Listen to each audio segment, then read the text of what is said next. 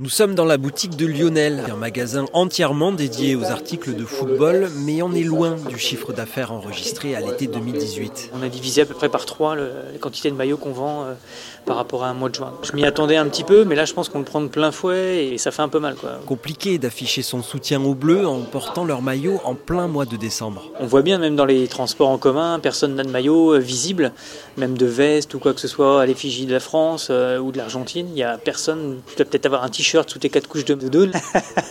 Mais Lionel avait anticipé. Au lieu d'en avoir 2000, on n'en avait que 1000, quoi, parce que de toute façon, on savait qu'on en vendrait moins. On a eu du flair, donc s'il passe à une troisième étoile, tant mieux pour nous. Des ventes en baisse chez Lionel à cause d'une question de saison plus que de prix, donc parce qu'à la boutique officielle de la FFF, près de la Tour Eiffel, les fans sont là, quel que soit le résultat de dimanche.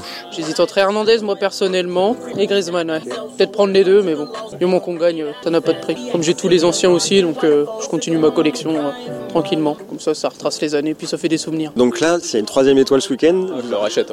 Ouais, ouais, direct. Je le rachète, je le floque. euh, Mbappé, euh, s'il a fait un gros match, ou quelqu'un d'autre, mais oui, c'est obligatoire. C'est trois étoiles ou rien. Avec deux ou trois étoiles, les prix du maillot officiel varient de 110 à 160 euros.